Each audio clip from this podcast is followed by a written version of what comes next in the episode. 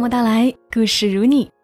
这里是在喜马拉雅独家播出的《默默到来》，我是小莫，和你来聊聊我们平常人身上所发生的故事。今晚要和你讲的故事，出自于我曾经和大家分享过的知乎高赞答者 C C U 刘华健。他之前出过的一本书叫《夜空的星照亮你前行》，当中有一篇讲的是他们刚毕业那会儿发生的事情，很热血，很酷。一起来听听这个故事吧。生活是件很酷的事情。刚毕业的时候，我做起了发财梦，和大伟还有毛毛办了个辅导班。原因很简单，我们仨都找不到合适的工作，都有着怀才不遇的痛苦。大伟用力咬着鸡翅，喝下一大口酒，说：“创业吧，年轻人不创业和咸鱼有什么区别？”毛毛瞪大眼睛问：“创什么业？摆地摊还是去卖花？”大伟辣得脸红脖子粗，说：“女人就是没头脑。我们可以开个辅导中心啊，我可以教数理化，你可以教英语啊，你的口语那么纯正。我觉得有搞头，说我可以教作文，保证学生至少可以拿五十分。”毛毛说：“但是我们没钱啊。”大伟拍胸脯说：“我去搞，你们以人入股就行，保证你们一个月赚一万块。”朋友们，生活是件很酷的事情。大伟有五个堂哥，每个人借了几千块，有了初始资金。我们在一所中学对面租了套百十平方米的房子，买好桌椅。那时候已经快放暑假了，我们仨儿天天在学校外面发传单。可是没一个学生家长搭理我们，大概是看我们太年轻了。不相信我们的知识水平。一周过去了，我们还没招到一个学生。大伟说：“老子还不信了。”那一天，他把小黑板搬了出去，把黑板竖在学校旁边，写了几个有意思的奥数题目，吸引了一群学生和家长围观。大伟笑着说：“有奖解题哈，哪位同学解出一道题目，我奖励五十块钱。”学生们都扑上来解题，却没人解得出。家长纷纷起哄：“你解得出来吗？”大伟说：“同学们看好了。”然后拿起粉笔在黑板上奋笔疾书。学生们都发出赞叹声，拍着自己脑袋说：“我怎么没想到呢？”大伟觉得节目效果已经有了。就使眼色，让我们发传单。家长觉得我们有真本事，纷纷填表格交钱。那一天，我们招了三十多个学生，第二天又来了三十多个，只用了两天，我们就招满员了。开课的前一天，大伟雄心万丈地说：“老子要做成第二个新东方，名字我都想好了，叫旧南方。”毛毛笑个不停，把桌子上的钱都收好，存到卡里。一开课，我们就发现问题来了。首先是天气太热，我们没有装空调，学生们都汗流浃背，有个小姑娘甚至都中暑了。她的家长过来扯皮，说我们这里条件太差了，要求退款。大伟把钱退了。跟我们说，空调必须得装。毛毛说，如果装空调的话，那些学费可就剩不下多少了。大伟咬着牙说，不装不行啊，学生们都热得受不了了，根本没办法上课。每个教室装了一台空调，却又发现学生的问题很大，因为辅导班和学校不一样。很大一部分上辅导班的孩子都是成绩不好、不爱学习的，家长也没有时间去管，就把他们放到辅导班，死马当活马医。所以说大部分都是差生，完全不上进，都是来混日子的。还有个别的，甚至是小混混。有一次，毛毛上课的时候，正在写板书，一个留着长发的男孩子笑着说：“老师，我们看到你胸罩带子了。”学生们一片哄笑，毛毛又羞又气，差点哭出来。我和大伟把那男生揪到教室外面，他还是嬉皮笑脸。我说：“你胆子不小啊，居然敢调戏老师。”那男生一点都不怕，仰着头说：“我只是提醒老师注意穿着，没有调戏啊。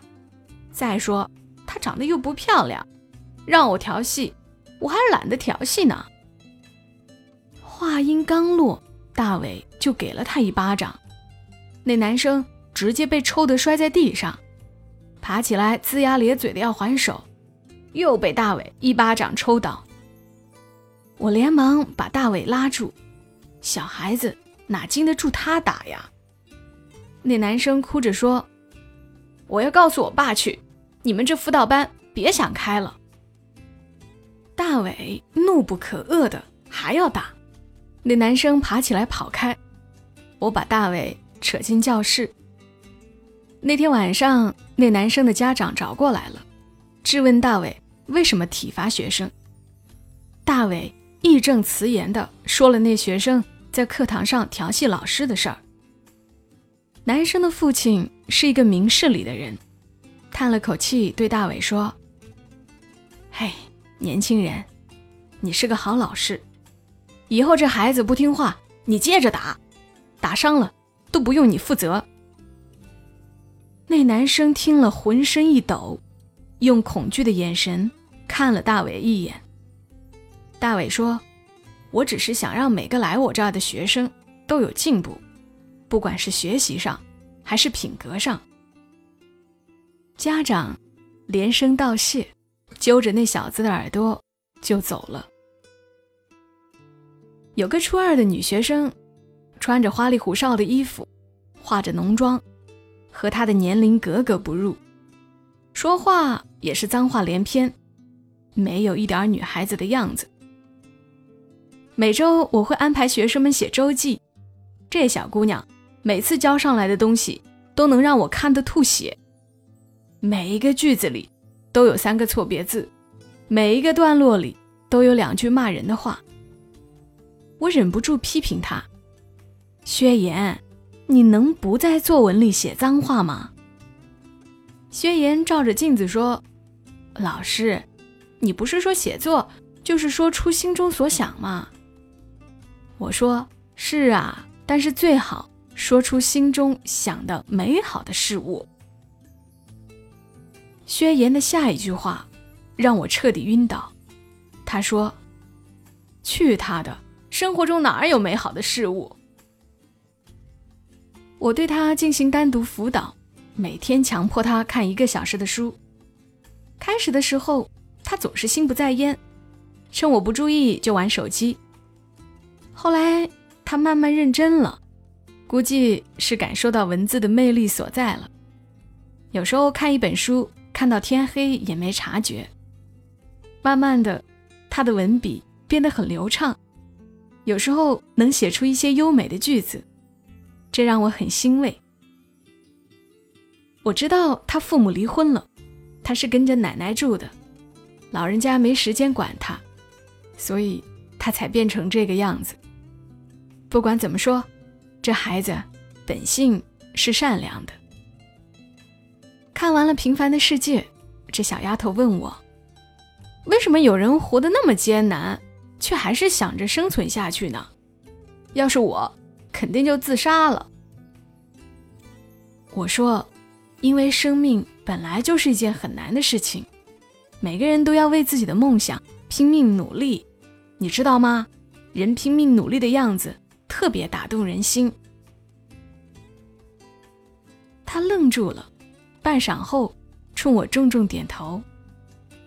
薛岩再也不穿乱七八糟的衣服了，把头发也剪成了中学生的样子。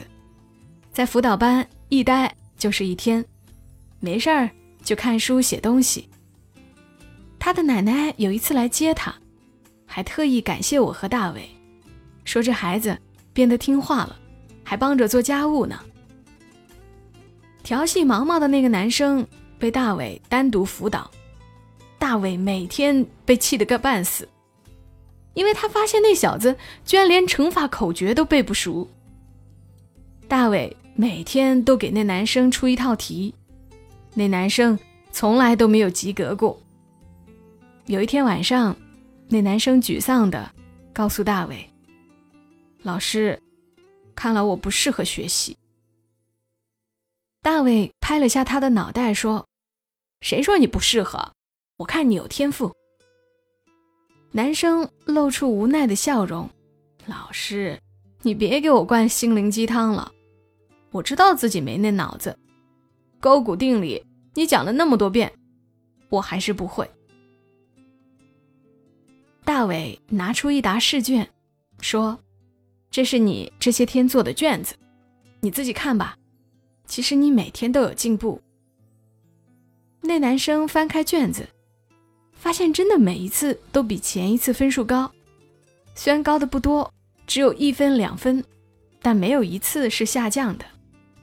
大伟说：“这就是学习的魅力所在，只要你用心了，就一定会有收获。”那男生兴奋地跳起来，问：“老师，我啥时候能考九十分？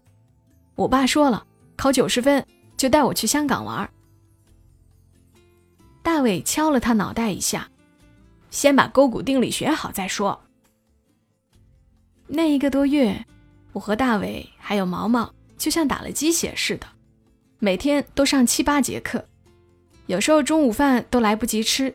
却干得兴致勃勃，学生的成绩大部分都有提高，我们有了一定的口碑，经常有家长找过来求我们在教室里多加个位置。我们觉得生活是件很酷的事情，我们离梦想越来越近了。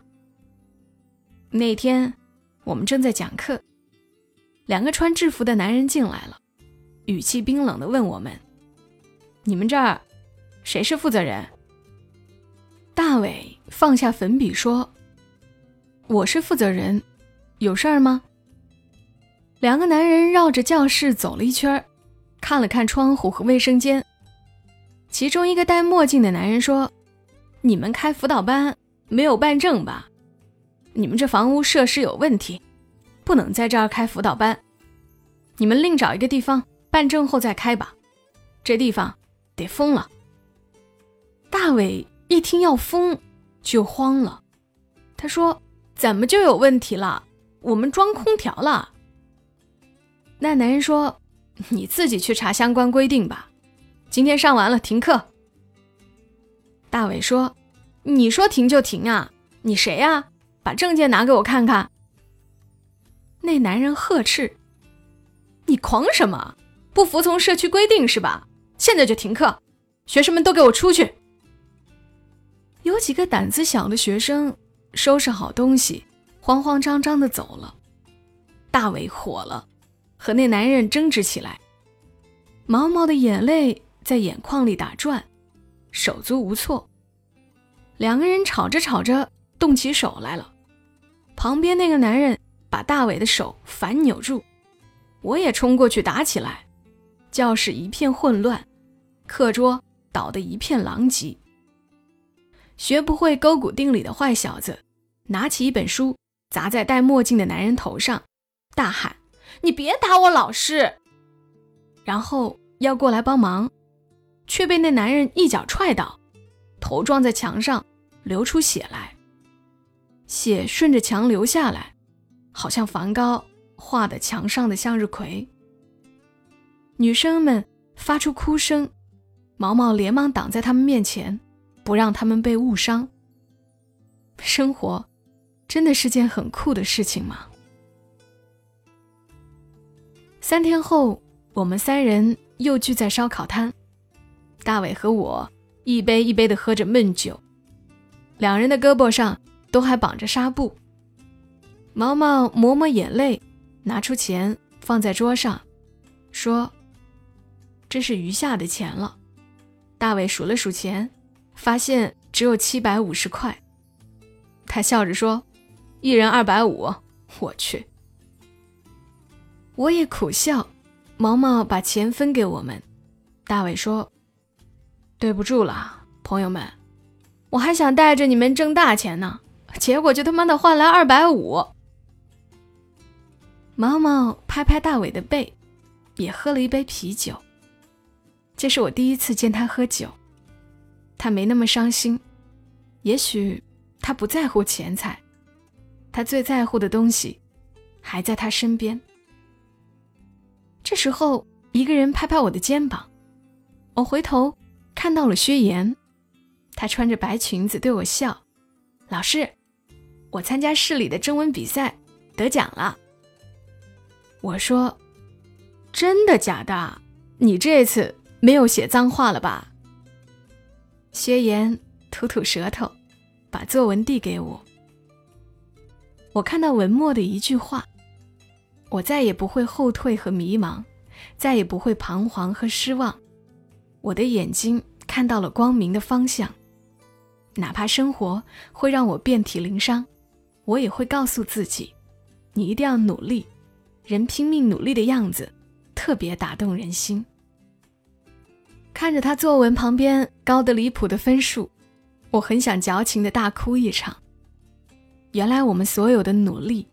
虽然没有给我们自己带来回报，却在很多人心里开出了花。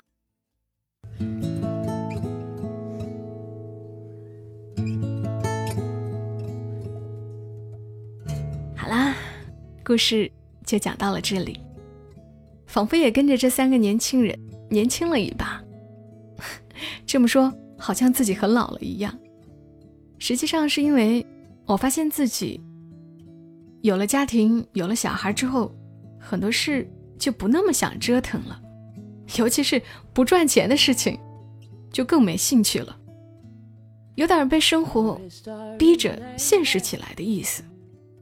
但真正能让我自己发自内心的快乐，往往是因为这世间或者这世间的某些人，因为自己而变得更美好。所以还是希望。某一期节目能够在你的心里开出花来。好了，谢谢你听到我的声音，这里是默默到来，我是小莫。更多节目信息，记得关注我的公众号“默默到来”，搜索公众号的 ID“ 默默到来”的全拼幺二七幺二七就可以找到。祝你一夜好眠，小莫在深圳和你说晚安。what you tried to say to me, and how you suffered for your sanity, and how you tried to set them free. They would not listen, they did not know how. Perhaps they'll listen now. Starry, starry night flaming flowers that brightly blaze, swirling clouds in a violet haze, reflecting Vincent's eyes of china blue, colors changing hue.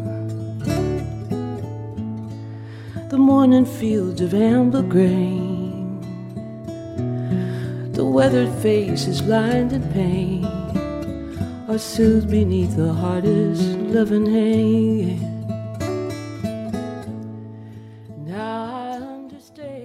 如果你喜欢这期节目，麻烦你帮忙转发到朋友圈， 让更多的人听到。小莫在这儿，谢谢你。